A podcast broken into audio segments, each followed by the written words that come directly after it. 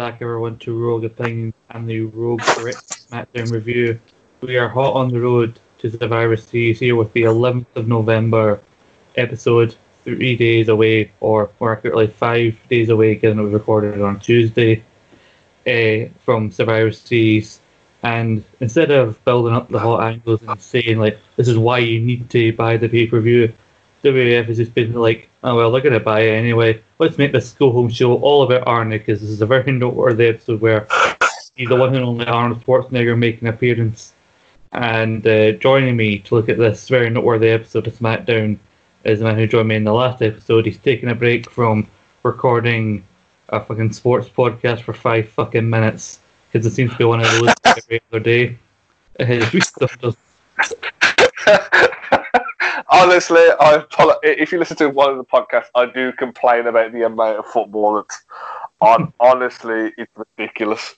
but no, thank you, thank you for having me. Thank you. It's well, nice to talk about wrestling. Yeah, see, you, are complaining about it, and you're fucking a fan of it. I don't give a shit about it. yeah, it's it's fun every couple of days just talking talking with uh, Carl and Liam. I mean, you know, it's like to talk to Liam, but uh, on, a, on a short short uh, space of time and talk to him regularly. Honestly, it's just mind numbing. My, my therapist has told me to stop talking to him. well, as you said, we've got some wrestling to talk about.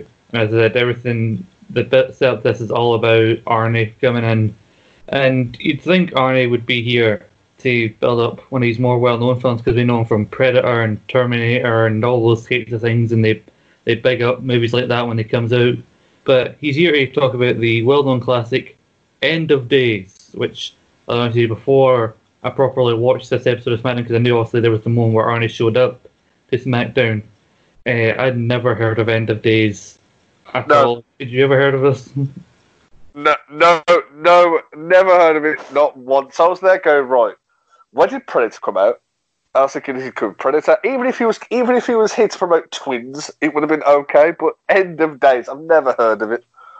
No, I mean Terminator Three would have been around this time. I think would have known. I thought, I thought it was something like that. That would probably be more understandable because Terminator is a well-established franchise. But no, End of Days. And I looked up, and I, this was an answer to a recent quiz I did with Jimmy Nason. Arnie's character's name is Jericho Cane, which is such a tricky create a wrestler name if I've ever heard one. I, I didn't know that. Jericho Cane. oh, that's brilliant. He's fighting the devil, as they keep talking about in this film, in this episode, played by Gabriel Byrne. And I took the uh, the description of the movie directly from IMDb here for this episode and this, if you just told me, describe a film that sounds like Arnie would probably have been in back in the day in under 30 seconds, this is probably what I would have spat out. And this is the exact description. This is from IMDb. At the end of the century, Satan visits New York in search of a bride. Is up to an ex-cop who runs an elite security outfit to stop him. What a load of pish. Was that the actual description? That is how IMDb has perfectly summed up this this film. um, did it did, did it do well at box office?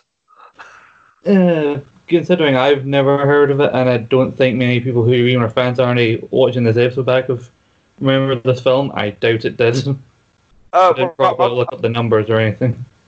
Uh, uh, yeah, I've I've got the, the thing here, uh, but it budget had a budget of hundred million dollars. It made two hundred twelve million dollars in box office. Um, uh, yeah. So yeah. It made, it made it money. Well, surprisingly, the film received many negative reviews, and it is ranked 11% on Rotten Tomatoes.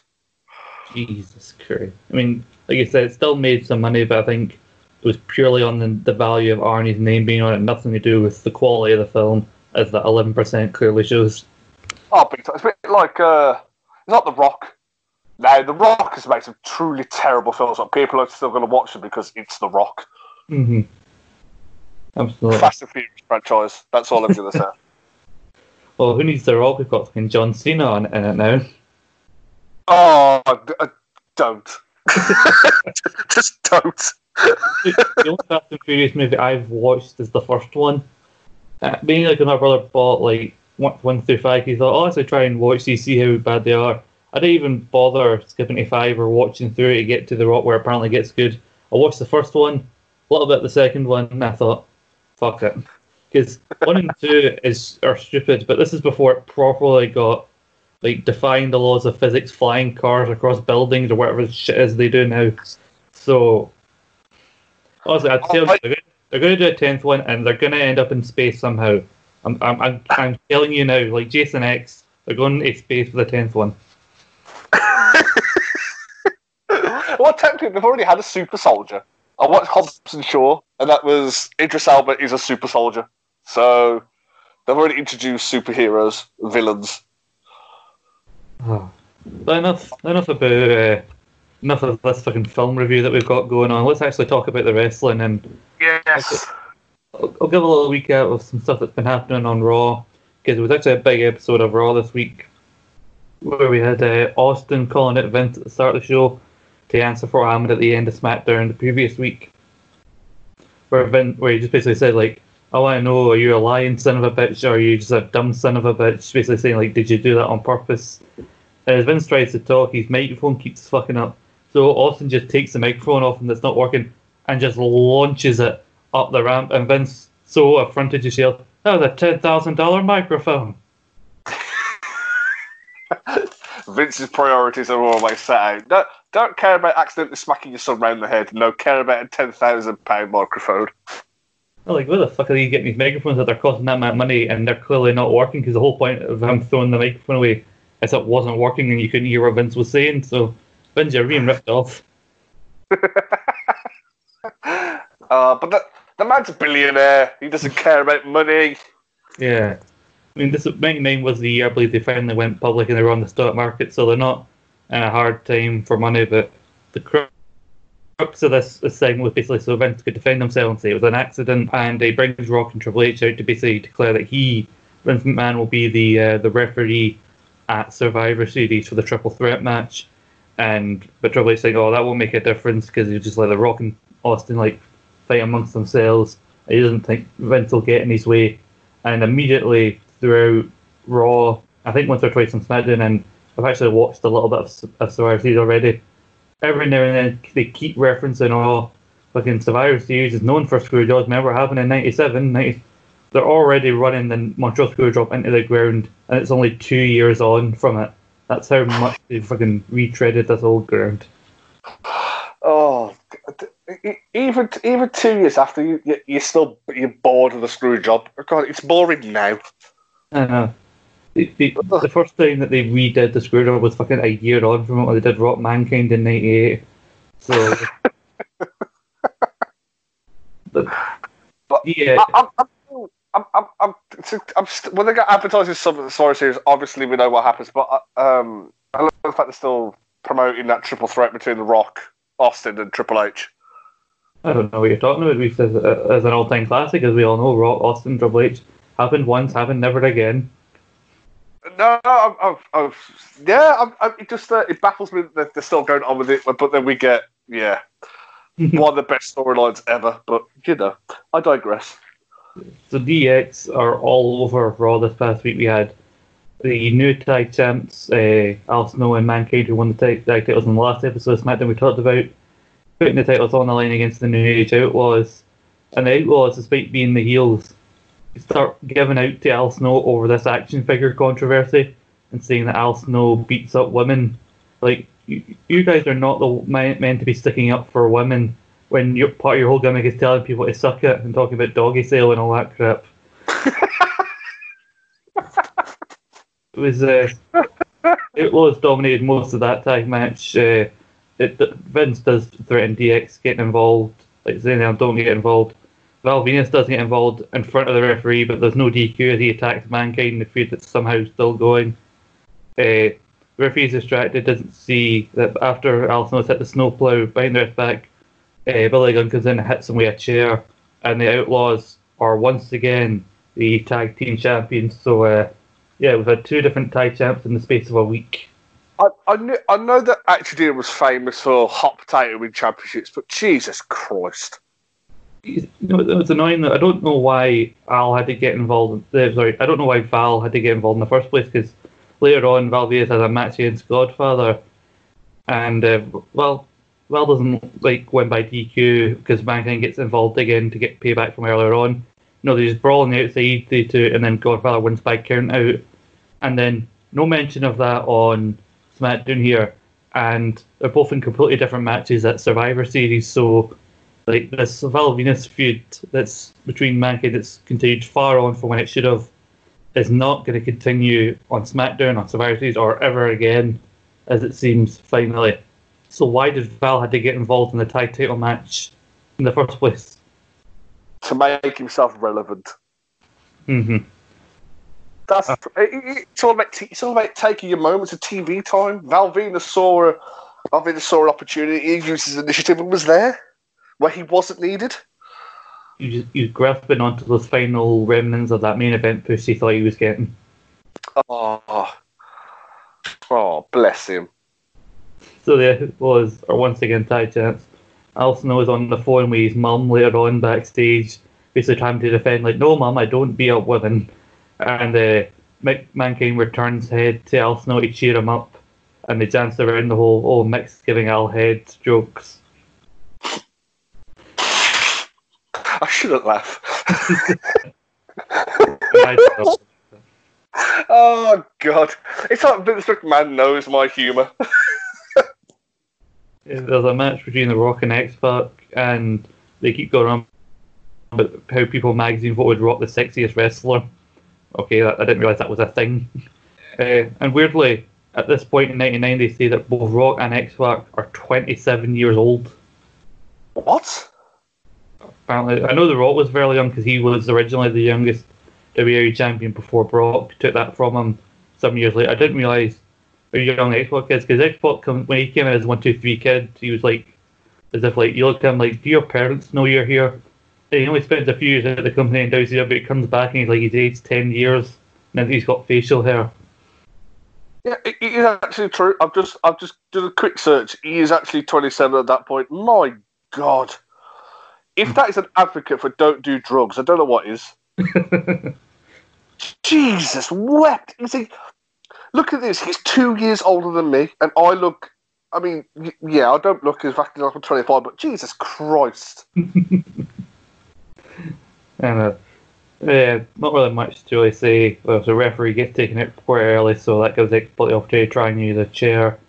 Uh, Rock does win with the Rock Bottom, but then DX come out and attack because he didn't have any segment involving a member of DX without the rest of the team coming out and attacking somebody.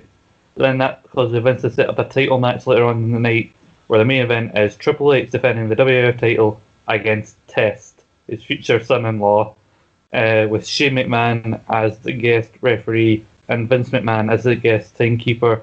And he says that if DX get involved, Triple H will lose the title. So it seems like the odds have been stacked against the heel Triple H. Uh, Test actually puts in a very decent effort. Like he manages to catch Triple H in midair with a power bomb uh, he gets pedigreed, but Shane doesn't count it. Uh, Vince hits Triple H with the title belt. Test hits a pumphandle slam, and then follows up with a really impressive elbow drop. You think, fucking hell, like Test is gonna win this. And then, even though we know quite well that Test was never WWE champion, uh, we get a moment that we talked about quite a lot in the opening segment of SmackDown, where you see Road Dogg and Billy Gunn backstage on the screen and they claim to be attacking Steph. All you can see is a pair of legs and a woman on the ground screaming. So uh, Vince and Shane and Test all run out to save Stephanie. So Triple basically, I assume by count out possibly, wins the retains the title. And just the closing shot of Raw is Vince going into the locker room, but nobody's there, and just yelling Stephanie as the show fades to black as if it's fucking fucking soap opera cliffhanger. Like, what happened to Stephanie McMahon? Tune in next week. it does feel like that. It does feel like Raw in the nineties was the McMahon show. It was nothing to do with wrestling. Wrestling just like a side thing. It's what's what happens this week on the McMahons. Hmm. They no, are the original reality TV family. yeah, And then we go to SmackDown, the opening segment where immediately following on from this, we have DX coming out and said, "Oh no, that wasn't Stephanie. We didn't rape anybody." Like, because that's what it would have implied that they were about to do if Vince and Shane didn't come in and, and stop them. And like, no, no, that was just some local drama student. Like, and she's a hell of an actor. And then Billy Gunn says, "Oh, I don't know, she wasn't acting. I think I might have punctured her lung or something like that." So I'm like, was she on it? In on it? Were you actually were you actually assaulting her? But we're pretending she was Stephanie. Like, it, it just it just baffles me that this was happening in '99. But then again, I know it's WWE in this era. But Jesus Christ, some of the, it's just it's cringy, isn't it? Yeah, you listen to some of the language they're using here, and like, how were you allowed to get away with this? And that, like, rewatching stuff like this in the time that we live in now, you just watch it go, oh no. Oh, no. why am I watching this? No, no.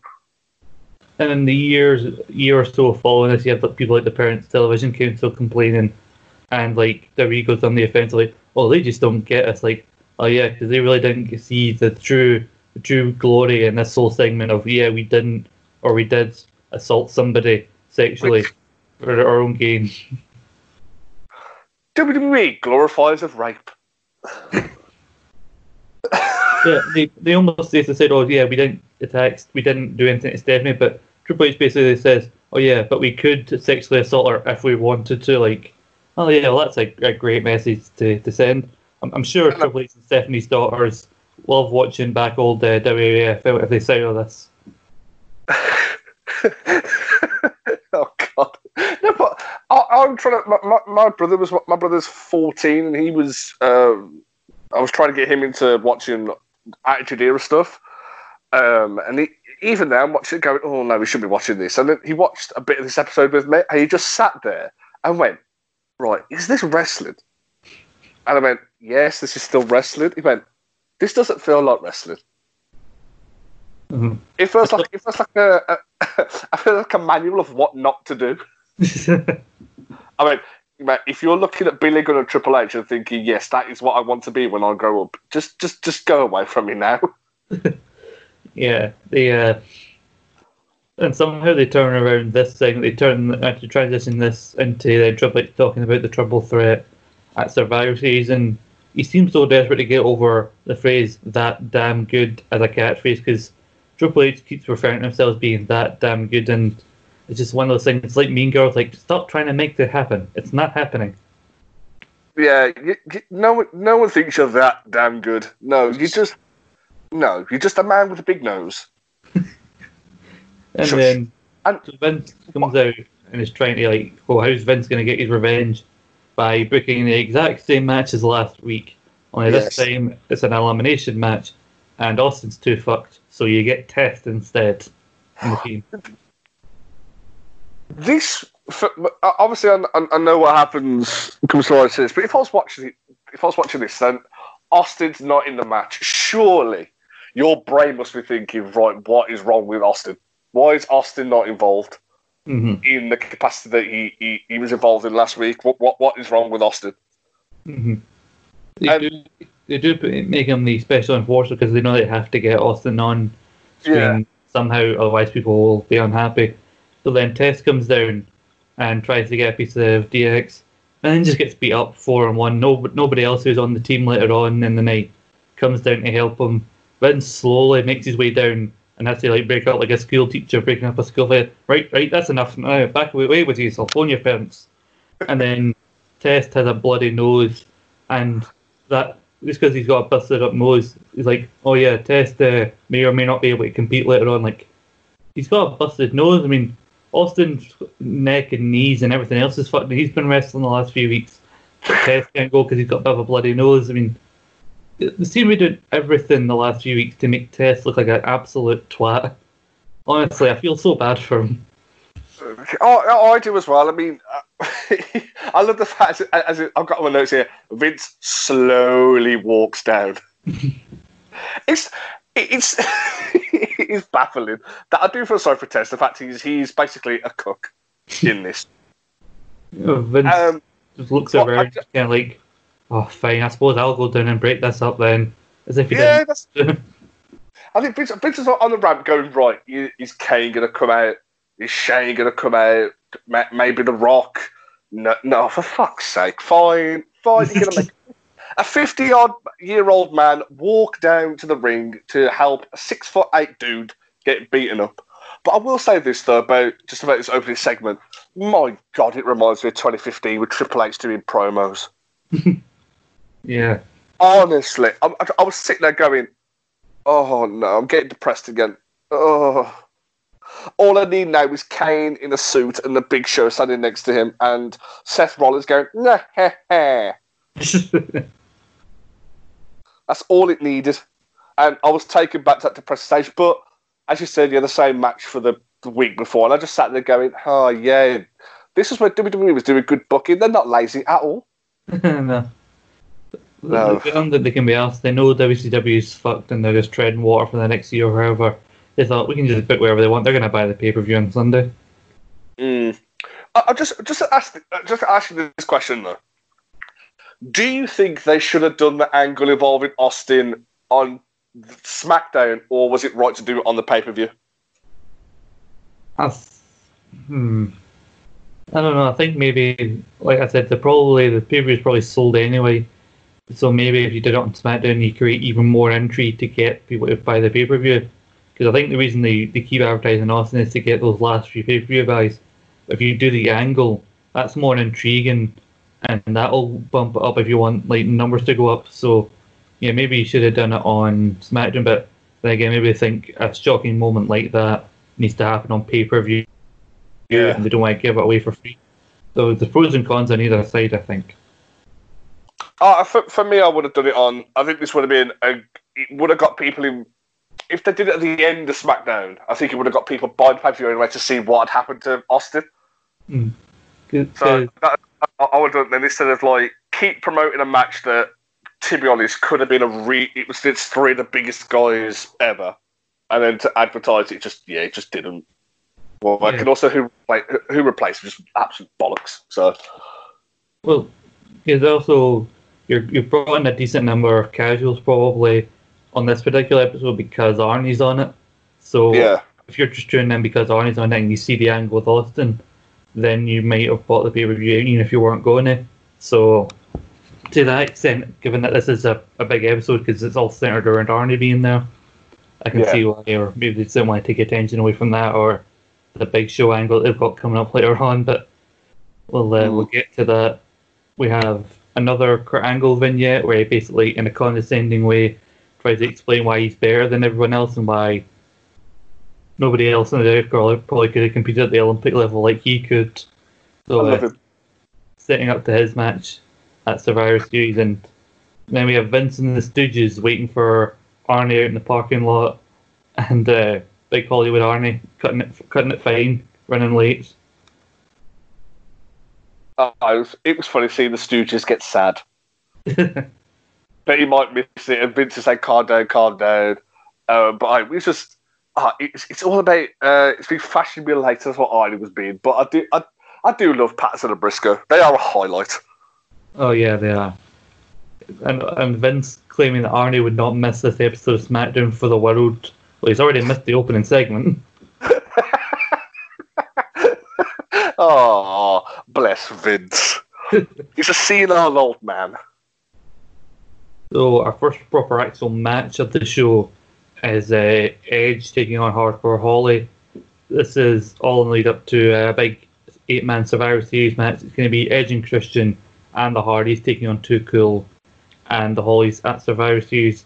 And for whatever reason, we had Too Cool and the Hollies, despite the fact they'll be on the same team at Survivor Series, fighting each other on Raw this past week. And we had the Hollies win after Hardcore Holly won with the Falcon Arrow when I didn't realize that was a finisher. I mean, the Alabama Slam, that's a believable finisher, but I just, I just don't. Well, a cool looking move. I don't see the Falcon Arrow as a, as a proper finisher. I think it's because we've we because we see we watch it now. We see Seth Rollins use it as a transition move, and it, I mean, if, if done if done properly and done with some force, I think it can be a believable finisher. But Hardcore Holly is not a man who can make it look like a believable finisher. Nah. Yeah. I mean, it's, pl- if Brock Lesnar pulled out a Falcon Arrow, hmm Jesus Christ. oh, I'm just thinking about. Gee, I would wet myself if that ever happened. So if if what over here is Crash is holding the scales and he goes to turn around and look at something and he spins around with the scales and accidentally whacks Hardcore in the back of the head with the scales, which upsets Hardcore Holly, and it doesn't doesn't take much to upset Hardcore Holly, the a man who seems to be always angry. hmm I mean, hard, hard, uh, Hardcore Holly, as I said in the, the, the previous one, is the epitome of charisma. he, he makes Big E look boring. Honestly. But I mean, I, I will say so. Crash, Crash represented the wrong show with wearing a Raw cap. I think someone should have told him SmackDown. Yeah, Uh, it was a, a- a- it was just boring, wasn't it? This match. Uh, it was okay, not really much to say. I mean, Edge pulled out a fisherman suplex, which I don't think I've ever seen him do. Mhm. And it was a solid TV match that had a, a finish more complicated than it needed to be. Where you had the suplex off the top rope, but both men's shoulders are down, and apparently Hardcore got his shoulders up at the last second, but I couldn't really tell. And then the announced Hardcore is the winner despite the fact that Edge, that, uh, according to Michael Cole, Edge won, even though Hardcore Holly's music's being played. And then they show the replay, but they don't show the replay from a different angle to try and verif- verify the actual result because they know that if they do have show it from another angle, it'll just look more shit and more confusing. Oh yeah, because I mean, I noticed straight away that Edge's shoulders were Edge's shoulders were down. hmm So it was a hardcore Willie did hardcore Willie f- high level hardcore Holly for me did win, but Edge's shoulders they were down. Just I was there going, oh, this is just boring. I, I, Yeah. I, was, I was I was just sitting there going, will this end? And I love Edge. Well, I'm Yeah. there going, just end, just end. Yeah, it, it didn't really help Edge. It just made him look more of not realizing that his own shoulders are down. And then uh, go back to the same parking lot where Arnie's finally arrived. Fucking again, he's missed the first match. He shows up and he's all excited to be. I don't know if Arnie's really a much of a wrestling fan. I know he, he, he appeared on that Andre documentary, the HBO one, and talked about going out to dinner with Andre. But and but he seems so excited to be there which is always good when you have a guest like a celebrity appearance because there's nothing worse than a celebrity showing up as part of a wrestling show and they clearly either don't know the product or they just look like they don't want to be there. Uh, Arnie's an actor, a very good actor. he looked so involved. No, no, I see what you mean. Yeah, he did. He arrived, hugs Vince, looks happy, and yeah, it is nice to see when other when- they say when other celebrities turn up, and you could just tell they do not want to be there. Mhm. But yeah, Arnie coming in, and yeah, it was just nice to see Arnie. So we went All right, it's just in time for this next match. It's a tag team match with the uh, the Godfather, our, our favourite here on the Retro SmackDown review, teaming with uh, D'Lo Brown against the Dudley Boys, and it's a pretty decent match. This is setting up for another Survivor Series match where it's going to be the Dudleys team with the Acolytes at Survivor Series against the team of D'Lo, Godfather, and the Headbangers. And the only real story I think is apparently there's some feud going on with the Headbangers and the Dudleys that's mainly been featured on Heat. But I don't watch Heat, so I don't know what the fuck's going on. No, neither do I. And I don't think I really care to know either because I can't stand the Headbangers. No, I agree. Um, I, I put this on it. So, um, so Godfather comes out with his hose. Lot, yeah, lots of hose this week. hmm Lots of hose. I, I, I do want his glasses. I think the Godfather attire is probably the best attire in this era of WWE. It's just incredible. Um, also, don't you think when D-Von does his headbutt to the balls jump off the top rope, that is a finisher? Could be. I mean, sorry. If if any put if if my balls get nutted, I am not moving. I am done. uh, it's a weird thing. Out of me, and it's done. It's weird with that move because they did it in CW where there were basically no rules. They got they did it in the Attitude Era where they were basically allowed to do anything. But we actually think about it, it is like the most blatant low blow or like shot to the balls ever. And those were meant to be illegal, and they're meant to be cause for a DQ. And yet, never did the Dudleys ever get any trouble for doing that move. No, they don't. I mean, Goldust got in trouble for doing Shattered Dreams. And So Golos this- doesn't even kick him in the balls. He kicks the turnbuckle that goes into the balls, and he, gets DQ'd for it. Oh, do you know what it is? It's just favouritism. It is, but uh, another thing, this another thing that got me from this match is Michael Cole on commentary saying that uh, D'Lo Brown and the Godfather are not used to tagging. Now, I'm pretty sure Godfather and D'Lo Brown were in the Nation of Domination. Yeah, Did they not tag together? I think they would have been in like six mans, but I think in the later days of the nation, it was mostly D'Lo and Mark Henry that were a tag team together. Michael Cole talking out of his arse as per usual. Michael Cole clearly does not remember the Nation of Domination, even though it only broke up a year ago. Oh, it's just shocking. Honestly, Michael Cole just a, is a tit. It's a, it's a solid uh, tag match, you know. Fucking, they're pulling out pile drivers. Uh, D'Lo hits his, his sky high. Uh, the hoes accidentally distract the ref, which allows the Dudleys to hit the 3D and then pick up the win. So the hoes accidentally screwed the Godfather. So, you know, they're lucky that Godfather's so nice because most pimps would not be as as understanding, but you know, Godfather was probably very forgiving of his hoes. Yes. Tim White thinking of his cock first, to be honest with you. I know. I mean- Tim White seems to be the referee of any Godfather match, and ever, after every match, he just always seems to somehow dance with the hoes. So he's clearly showing some sort of favoritism towards the Godfather. I mean, big, big. I mean, like, honestly, yeah, it was basically Tim, Tim White. All doesn't care about rules. He just cares about his cock. That's all it is. And to be honest, if I was if I was offered to referee Godfather matches, the Godfather would win all the time hmm because I think I, I, I do I do think him and Tim White have a deal. Some sort of deal. I Oh, should mention that uh, since the acolytes, I don't think they really they appear later on very briefly. I should mention the acolytes who will be teaming with the Dudleys.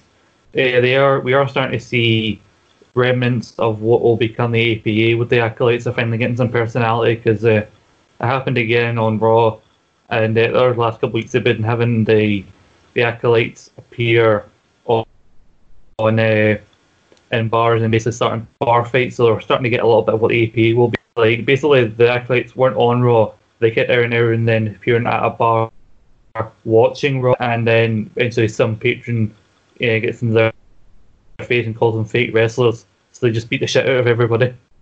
Mm. Good, no, good. I mean, APA JBL is the best. I, Fair and I do like APA uh, uh, APA uh, Simmons as well. They're just so good. Basically, they, they knew that they basically they knew that they were they were lackluster and boring. So just like you know what, fuck it. Let's just be let's just start bar fights people are like us because in ring they don't get better. There's some shit, but character wise they're incredible. Oh yeah, definitely. recently, like in the last month, they've been bland as anything because, well, they're not really in ministry anymore. So they're just big guys who just are very stiff in the ring, and they managed to find a gimmick for that. So that actually worked. So good on them. Next up, uh, match-wise, we have Val Venis taking on the British Bulldog, and this is also setting up as a very fun match. And uh, this out of all of them, this is the most random of them all. Prepare for this. At Survivor Series, it's going to be the Bulldog and his, his lackeys, the uh, the Mean Street Posse, taking on the team of Val Venis, Steve Blackman, Gangrel, and Mark Henry. Why? Because because Bulldog has three people, so he should fight a team of four, and here are four guys who aren't doing anything. Blackman, I don't think we've really seen him since Unforgiven. Gangrel hasn't has done fuck all since the Hardys Edge beat him up the night after No Mercy, and Mark Henry is on his own because he betrayed the Godfather, and then Viscera betrayed him a while ago. So they're all doing fuck all. Val doesn't is not in the main event anymore. So way back in the mid card, with all these other team with all these other mid carders against this guy who's the European champion. Uh, that is the epitome of a that is the epitome of a pre-show match, isn't it? Yeah, Like, I just looked at it and went, Ugh. and I just asked a question: uh, When did Bulldog and the Mean Street Bellends become a thing? they randomly helped them make a match against Test because they somehow they have issues with Test and Shane from a, a feud that ended ages ago. So they helped the Bulldog because Bulldog needs people who can do work for him because he's knackered, and then they helped him win the European title. I mean, but of all people he could have, he has the three most irritating men in the world. Honestly, I, I can't stand them. I mean, as I say, like they're here basically take bumps for Bulldog because he's now Mm. because as soon as this match starts, they immediately go to Bulldog being the one worked over in the corner because he can't go on offense for more than ten seconds before he gets blown up, and like it's like the boss say like, oh, Bulldog's already getting knackered quickly, running, in, and then immediately this match ends in a brawl and a DQ with the uh, the team that are going to face them at Survivor all coming out. So we get a preview of that match, and it's just like, what is happening? Because I look at this match, and as I said, I've already watched a bit of Survivor and I'm wondering, who are the faces t- here? Because Bulldog has been an absolute bastard since he came back, and also he's got the annoying heel group as his backup. So he's going up against these guys. So the the vampire, the guy who uses illegal weapons, the guy who betrayed his pal because he's addicted to sex, and the, the ex porn star who's been nothing but a bastard to Mick Foley the last month are all meant to be the good guys standing up to the bulldog. I mean, a, a man who loves sex too much is a face. So we, we've got that covered. But I'm just going to say the the words of M- Michael Cole. This is going to be an all-out war Sunday. Shut up, Michael. I mean, My God, this is the epitome of a piss break. I look at the- this team and I really think they really should swap Blackman out for Godfather. And the reason for that is because you'd have an actual theme with this team because you'd have the guy who sells women for sex, you have Gangrel who now directs porn, you have the porn star, and the guy who's addicted to sex. So there's a running theme throughout the team. Whereas now you've got those three, and instead of Godfather, you've got Steve Blackman, the man who looks so uninterested in anything that he probably doesn't even like sex. or he just has that face who's having sex. Mm. Because wasn't Steve Blackman a, an escort? No. Or was it? No, but I'm, I'm thinking about Buff Bagwell then, no? I don't really think of it, but uh, I'm pretty sure Steve I- Blackman's pro- bounty hunter or I something. swear down here, I'm, I'm pretty sure Steve Blackman was an escort. Um, I'm just going to quickly look this up. I remember reading this because for some reason. Uh, What kind of low rent escort agency are you using that you're ending up with Steve Blackman for the evening? I know Liam. This is Uh, what? No, no, no, no, he didn't. Uh, no, no, uh, no, he, no, he didn't. He became a bail bondsman. I'm thinking about Buff Bagwell. I mean, the only sexual thing about Steve Blackman is I'd probably think about one of his matches if I didn't want to come too early. oh no. Dude- Dude's got two children. He's married. Can you imagine him at his wedding? Do you take one? Yes. Do you, um, I know protect your husband and wife. Thank you. You, I imagine him being very much like Raymond Holt from Brooklyn Nine-Nine, that you can't tell when he's happy. he's he's the male version of Kristen Stewart. Oh, she she's boring. I will happily start Kickstarter to have a remake of Twilight, but with Steve Blackman in her role. The original, but I'll watch the version with Steve Blackman in it. oh, that needs to happen now. oh yes. I'm trying to think. Actually, I'm trying to think of the most boring people in the world you could have in that film that could make it better. oh, that's brilliant. Uh, so we go backstage to The Rock having a segment with Arnie, and uh, Arnie talking, acting like he, he loves The Rock. He went, "Hey, there's a lot of jabronis in Hollywood.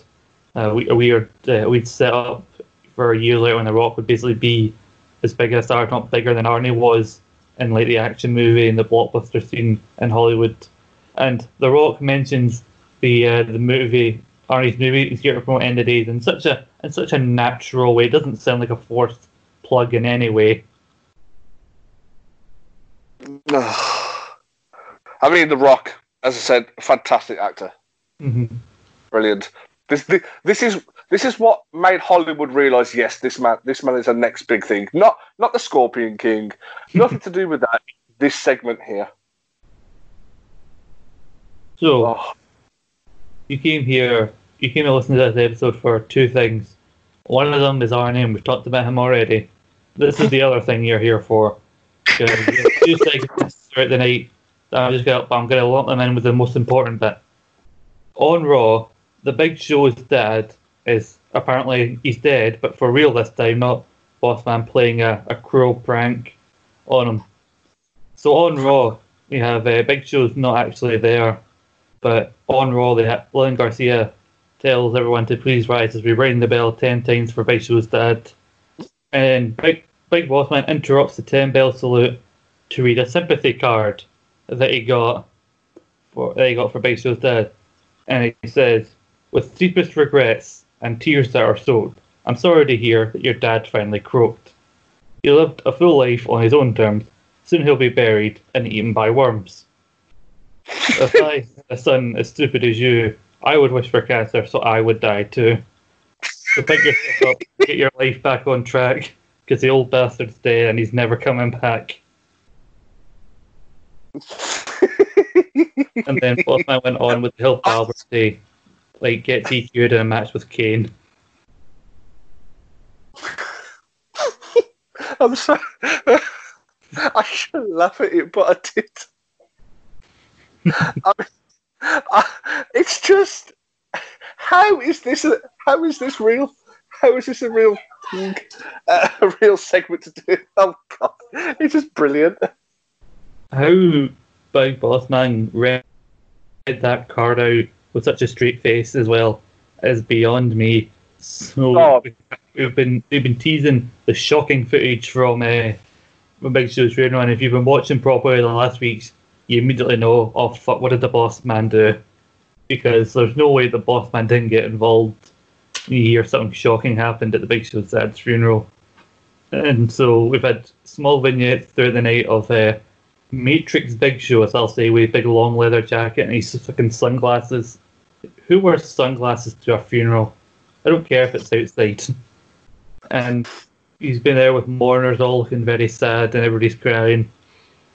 And then we go to a bit where Big Show is, is speaking about his dad and that, and then we hear the we hear the boss man and he drives around and what people refer to as looking like a car from the Blues Brothers with a giant megaphone on the top of it. And then he says he says to Big Show's mom, Now that you're a single woman, how do you feel about being with a real man? And Big Show just runs straight for Boss Man.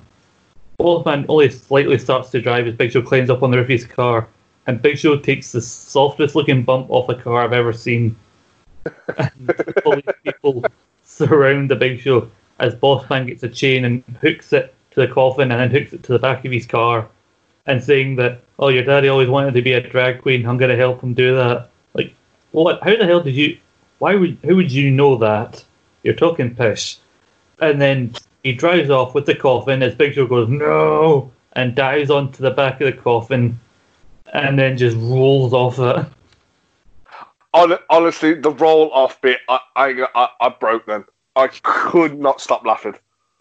It was brilliant. Just as. Oh,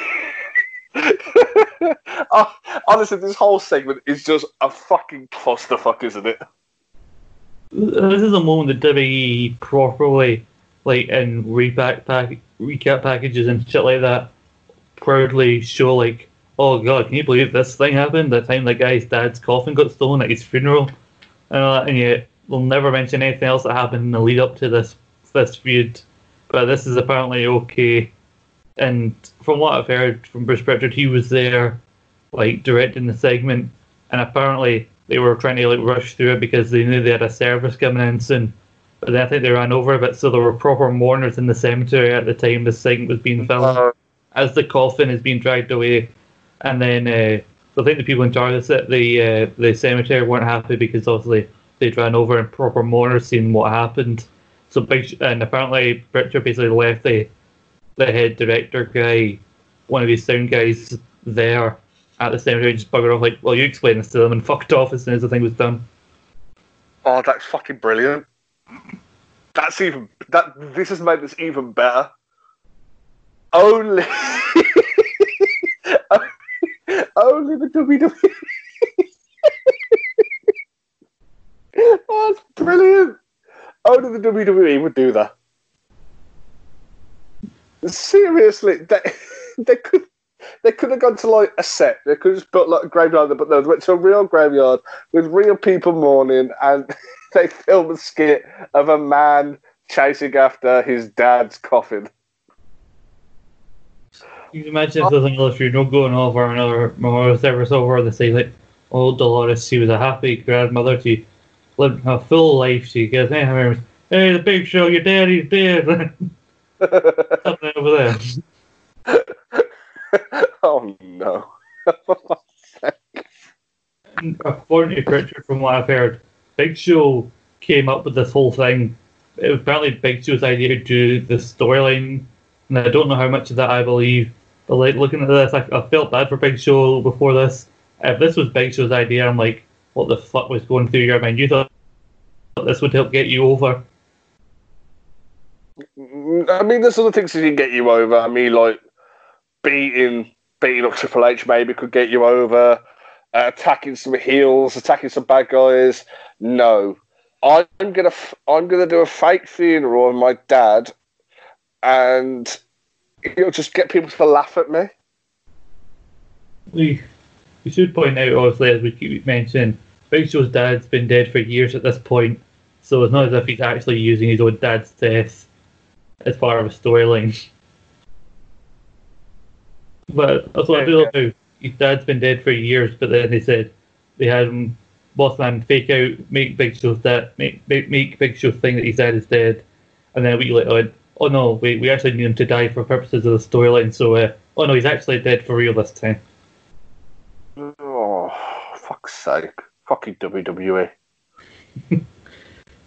Honestly. Then, so that was this was maybe filmed earlier in the day. Big Show doesn't even show up on SmackDown. We don't see Big Show again until uh, until Survivor Series, and then Boss Man comes out for a, a hardcore title match with Farouk. And uh, I noticed a funny thing. It says, "I'm taping Thunder." So there you go. You don't need to choose one or the other. Even back in the nineties, you can still tape one and go to the other. I've heard once or twice. Uh, apparently, people in the early days of SmackDown would bring signs saying it's really Tuesday. Oh, oh, oh, who would have thought? Honestly, who would have thought they'd be smart in these days? Arseholes. Breaking kayfabe and everything. Uh, Oh, I mean, it was, it's still real to me. Jesus, went to these arseholes. It's, it's live. Ugh. So, Bossman obviously showing no remorse for what happened at the funeral. Come here here to defend the title. He's a hardcore title against Farouk. Farouk comes out to some really weird music. It's not like the athletes' music. It's just some random music they've given Farouk, which is just does not suit him at all. And he, he says I, he vows to win the hardcore title and then shove it up Bossman's ass. I don't, Yes. know why you would do that to a title you just won. Uh, Unless he has a new one uh, made, but I mean, to a shove the top. I mean, I don't get that when they say, "Well, shove things up asses." I mean, it, it just. I mean, when people say, "I'm going to shove my, I'm going to uh, shove my boot up your ass," well, not really, because if you get your boot up their ass, you're kind of stuck there. Yeah. Um, I mean, uh, yeah, I, I, it just it backs me when I want to shove things up asses. I'm a like, because it's part- mainly the Rocks thing, but it seems to be everybody's obsessed with asses. Uh, this, particularly at this time period. Farouk, as you expect, batters the boss man, which I think people are happy with because everybody wants to see the boss man get his ass kicked for what he's done. Like he's throwing him across the barricades, he's choking him with like cables. Uh, also, Prince Albert tries to get involved, and he actually sprays Farouk with mace right in the face. Uh, they hit Farouk with the steel steps to help get the win.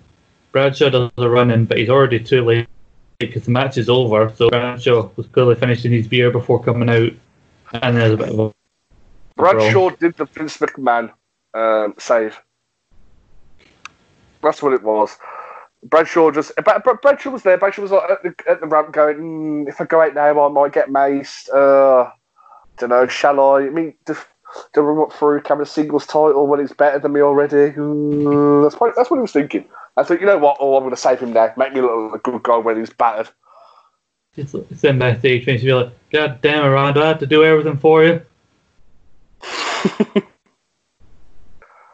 And uh, there's there's also maybe a Survivor Series match of Big Show having the team versus uh, a team led by Bossman, but uh, it doesn't quite work out that way, and we'll uh, we'll talk about that more at our Survivor Series review. But the feud between Chyna and Jericho continues, leading up to their Intercontinental title match at at uh, Survivor Series, and Jericho cut a promo on Raw in a football field, which I've noted down prelude to the stadium Stampede 20 years before it happened. And he talks about Chyna being an embarrassment and basically how he's gonna he has to take the IC title from her to, for just to save the title from being held by a woman. Chyna has a match with Stevie Richards on Raw, and she comes out. Uh, she's finally got her "Don't Dream Like a Woman" music because like the before she had kind of like an instrumental version of it, but now she's got like the proper version with the lyrics. Mm-hmm. Came out dressed as Elvis, but when he was cutting his promo and trying to sound like Elvis, he sounded more like buddy Johnny Bravo.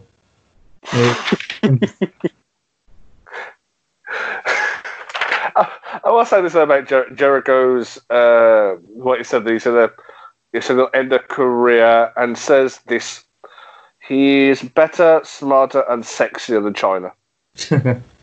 now, uh, is he? Is he better? Yes. Is he smarter? Yes. No. Is he sexier than Chyna? That's a question. If you had to, no. If you had to, not, if you had to, Jericho or Chyna? In '99, Chyna. Chyna, yeah. So Jericho, you're two out of three there, mate. So just check check out your ass. Uh, so Jericho does come out and beat up both Richards and uh, Chyna and on Raw. Richards has been a weird third wheel in this feud, and he's never. I don't think he's even mentioned when Survivor Series comes around. Yeah, Chyna gets interviewed backstage, and Miss Kitty's there with her, basically near like the makeup bit, and basically talks about basically make all jokes about Jericho being jealous and basically making jokes about penis envy and small dick size and shit like that. And then they show a clip from commercial where Jericho apparently attacked Chyna and like hit with a mirror and all sorts of shit. And then Jericho comes out on the stage basically talking about how he, he she should hand the title to him at Survivor Series and calls Chyna nothing more than a publicity tool for the WWF, and that's why she's a champion. And he says he's better simply because he's male. So uh, again, just permanence of the Jeff Jarrett feud. Basically, anybody feuding with Chyna has to either hate women or just say, "Claim I'm better than you because I'm a man." Mhm. I mean, that's what that's what you want to see. I know. God. And well, Jericho pretty much is rightfully calling out WWE incident when she says that she's a publicity tool because yeah, she is one of the more believable women to win a a men's title. There is an element of kind of like, look, women can do everything, anything in the WWF. Women can win a men's title. So you know they've the WWE are trying to like make themselves look good by putting a belt on Chyna. So in a way, Jericho's kind of right when he says that she's a publicity tool. Mm, true, true, true. Mm-hmm. We see The Rock trying to rally the team before the uh, the Survivor Series match in the main event. Before we go to another match, Jeff Hardy taking on Grandmaster Sexay. again leading up to that big uh, Survivor Series match uh, this Sunday. Uh, again, another decent TV match. There's Swanton to the outside. If it's caught in a backdrop, uh, the referee keeps getting distracted, and Grandmaster Sexay actually wins the match by using the skull crushing finale. Oh, that's not a finisher at all. I know.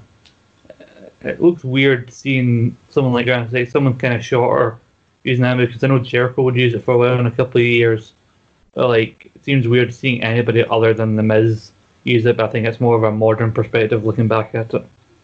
I think the Miz made it look better than Jericho and Grandmaster Sexay made it look. I think with, Jer- with, with Miz, it actually looks Mhm. like a finisher, like he actually put some force into it. But this match was three and a half minutes long, and there was so many shenanigans.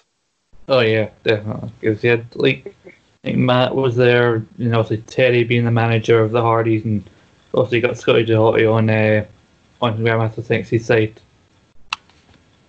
I mean, like, uh, I mean, Teddy Long is very easily distracted. Teddy, Teddy Long, I think all referees in this era were very easily distracted. Hmm Tim White distracted by hoes. Teddy Long distracted by air. It seems. I mean, Teddy Long had two singles, com- had two tag wrestlers in a singles match, and it didn't at any point feel the need to turn this into a tag team match. So I'm wondering if Teddy Long's feeling himself. Yeah, or he said, "Carry on with the shenanigans, and you'll go one on one with the Undertaker." Uh, Te- Teddy Long disappointed me here. I know. We have another Arnie segment backstage where he's talking to Stone Cold. He's like, oh yeah, can't wait to see your movie End of Days. I'm so hurt. I really need to go home. You didn't see that last bit, but he implied it. Uh, all, all I've got is Austin meets Arnie. They smile. I know. I mean, it's, it's. I get very. If I if I was anyone like you know backstage in WWF at that time, and Steve Austin smiles at you, you get worried. I know. I mean, I was expecting Arnie to be hit with the stunner at this point, Mm. but we get to the next segment with Vince. Yeah, Vince brings Arnie out and brings him up as a big, uh, about all the movies obviously we know him from. He comes out and uh, Michael Cole's also running down his uh, his of accomplishments and in movies. And like, you know, in the Terminator, Predator, Mister Freeze from Batman and Robin. Like, yeah, that should really be up there. That's really what we should be talking about. And so Arnie gets given out a replica WAF title uh, from Vince, and he holds it up, and he looks so happy to be there. He's like, "Well done, Vince! You built an empire and all that, and WAF number one, and pretty much all that." DX is backstage, kind of really not liking all the attention Arnie's getting. Like Triple H says, "Hey, I had to work my whole career to get the title. He gets handed it. He's not the actual champion. He's, he's been given a replica." It's like he's as much of a champion as Moose currently is with the TNA belt. Hey, you, you leave that man alone. I will, I will say this though, I do prefer the blue strap to the uh, black one. So do I, yeah. Because I remember when it first got introduced, that belt when Austin first got given it the Yeah. night after Mania, it was blue. Apart from that, st- I mean, does the old WWF logo on that belt look ridiculous when Austin got it? But it does look so much better with blue than it does with black. But now that Arnie was given a top, basically being a box office champion, does that mean The Rock gets one now? I think so. Well, maybe you give it the the Rock, and then I think but he's just earned it for being part of uh, for being part of uh, Avengers and shit like that. Because or somebody in Marvel should get that belt. Oh, Sam, Samuel L. Jackson actually. Imagine Sa- Samuel L. Jackson just like going to Arnie's house and just calling him motherfucker and then taking his belt. Oh, that's Yeah. not to happen there. Motherfucker. And then just rock bottoms him. Yeah. So then DX, after Arnie's finished with his big rambling on promo, and basically should basically have finished off by saying, "Go watch my movie." Uh, No. which is weird because the way to describe this movie, it seems like, well, this is a summer blockbuster. Like, this is November. Like, why is this big action movie coming out in November when all like the end of the year when all the Oscar bait movies come out? Because no one's, no one would ever consider an end of days an Oscar bait film. But like, why is a summer blockbuster being released in November? It just goes to show that even people making it knew it was going to be shit. Oh, it could could be a Thanksgiving film or for Christmas because the Americans have lots of stupid holidays. Oh yes, that that's the American holiday Christmas. You know, what will the Americans think of next? New Year. No, no, I think that's more of a, that's more of our thing over here.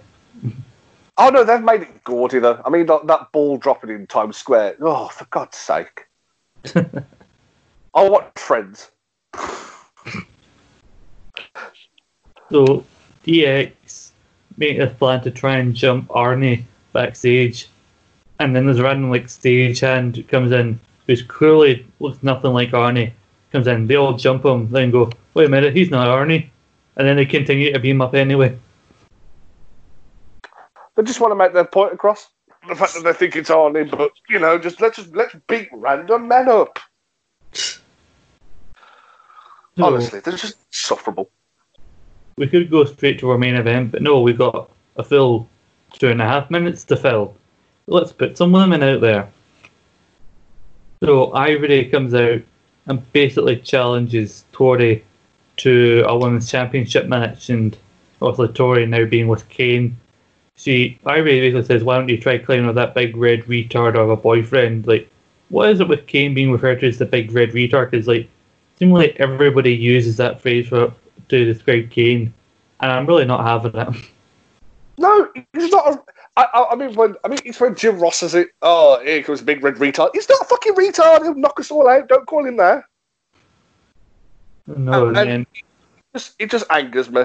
I mean, Kane is Kane at this point wasn't. he- He had lost a little, bit of shine, but he was still a monster. Mhm. But referring to him as a retard, I- it just pisses me off. yeah. And- Because- And also, I, I love the fact that he said the two and a half minutes of film before the obviously the main event.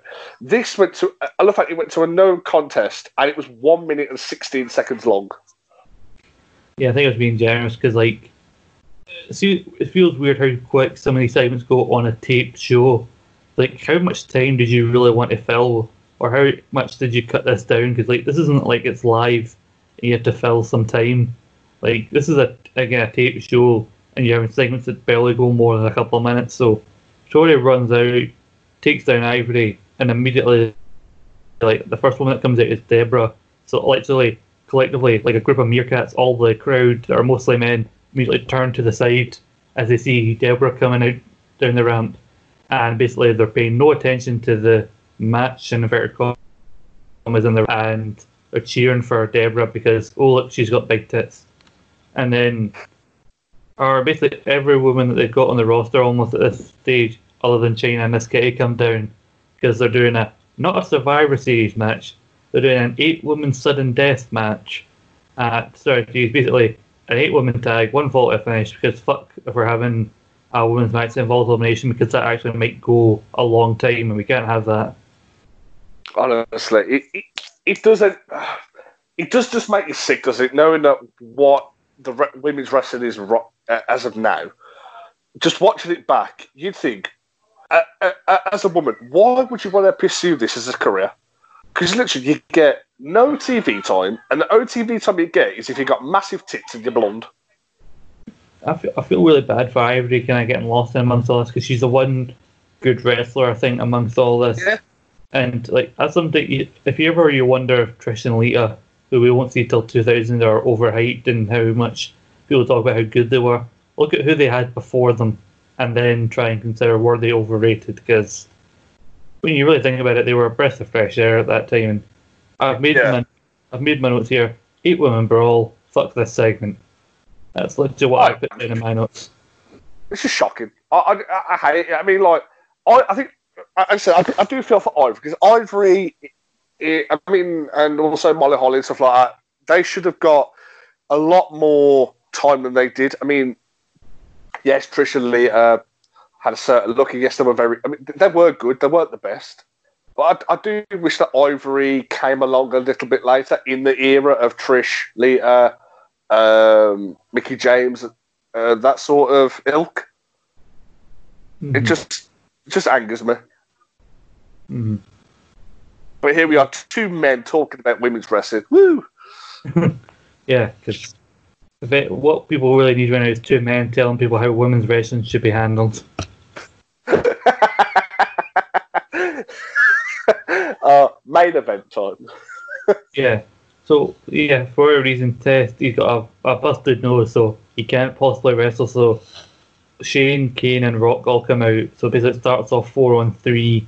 Uh, Arnie's on commentary, but apparently they don't have a spare headset, and they're, they're spending ten thousand dollars a microphone. So uh, they just hand a microphone, like a regular mag- microphone, to Arnie to do commentary. And honestly, he's not. He wasn't the worst commentator. No, that's Michael Cole. well, I also think it's funny is the way they try and like describe the movie and like the whole plot is basically Arnie taking on the devil, and then the days like they make it like, oh, I, I fought the devil, and like they make it like Arnie, you didn't actually fight the devil. Like that's it. You realize how movies work, right? It was fictional because like, especially when Kane comes out, like, oh, he, he reminds me of the kind of people I fought in my latest movie. Like, it, you didn't actually fight a demon. You didn't actually fight the devil. Don't tell him that. It's re- it's real to him. He doesn't believe in his acting. He believes that they're there. D- don't no. Don't don't lie to him. Kane and X Pac are almost immediately taken out of this match because they just start brawling at the back. Mm-hmm. Uh, Shane gets isolated obviously because he's the non wrestler.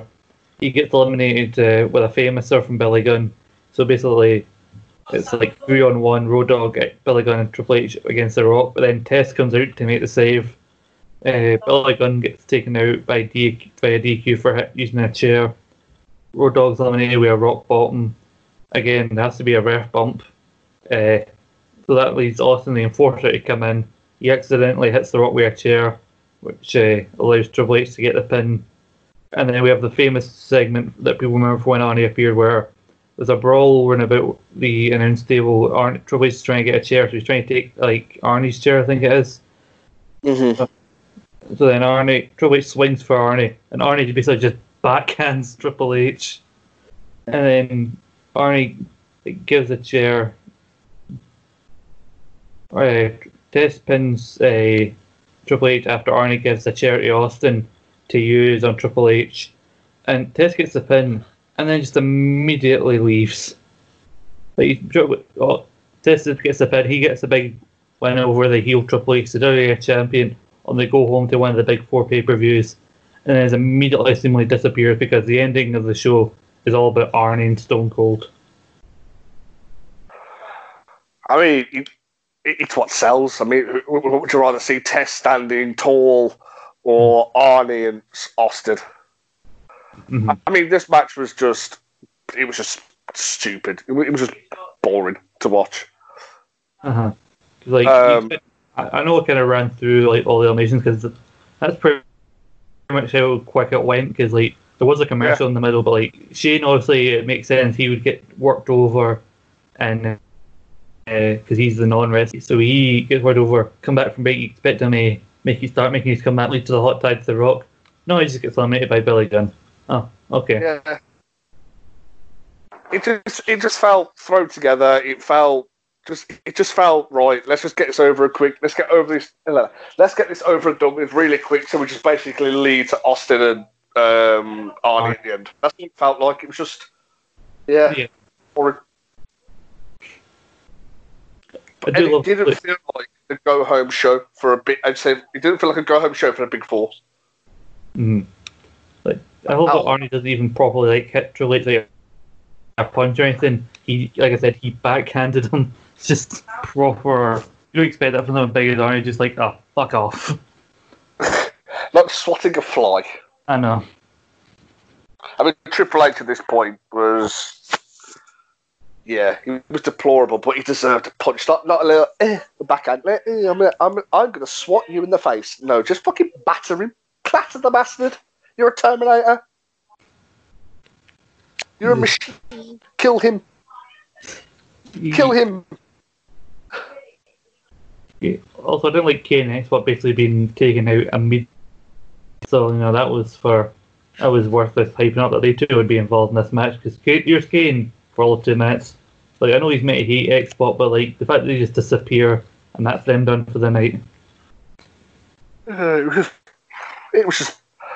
I mean, it was pointless. You could have just you could have had a tag team tag team match between um, Triple H, or you could have had um, Billy Gunn the Road Dog against Test and The Rock, probably, or Test and Shane.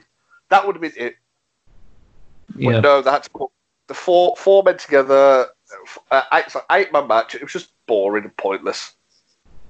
Yeah, big big test gets the uh, the good feel good win for the face team, and it's basically the sole survivor at the end. Not on Survivor Series at all. as test. Yeah, you're not allowed to celebrate. You're not allowed to celebrate pinning the WWE champion at all. So you know, it's fine. Yeah, no. So I know we've, we talked a lot of shit about this, uh, this a lot of the stuff that's happened in the show. Overall, Reese, let's get your rating. Thumbs up in the middle or down. And is there any moment on the show that you would actually tell people to go back and watch just one segment or a match? Thumbs down. It was boring.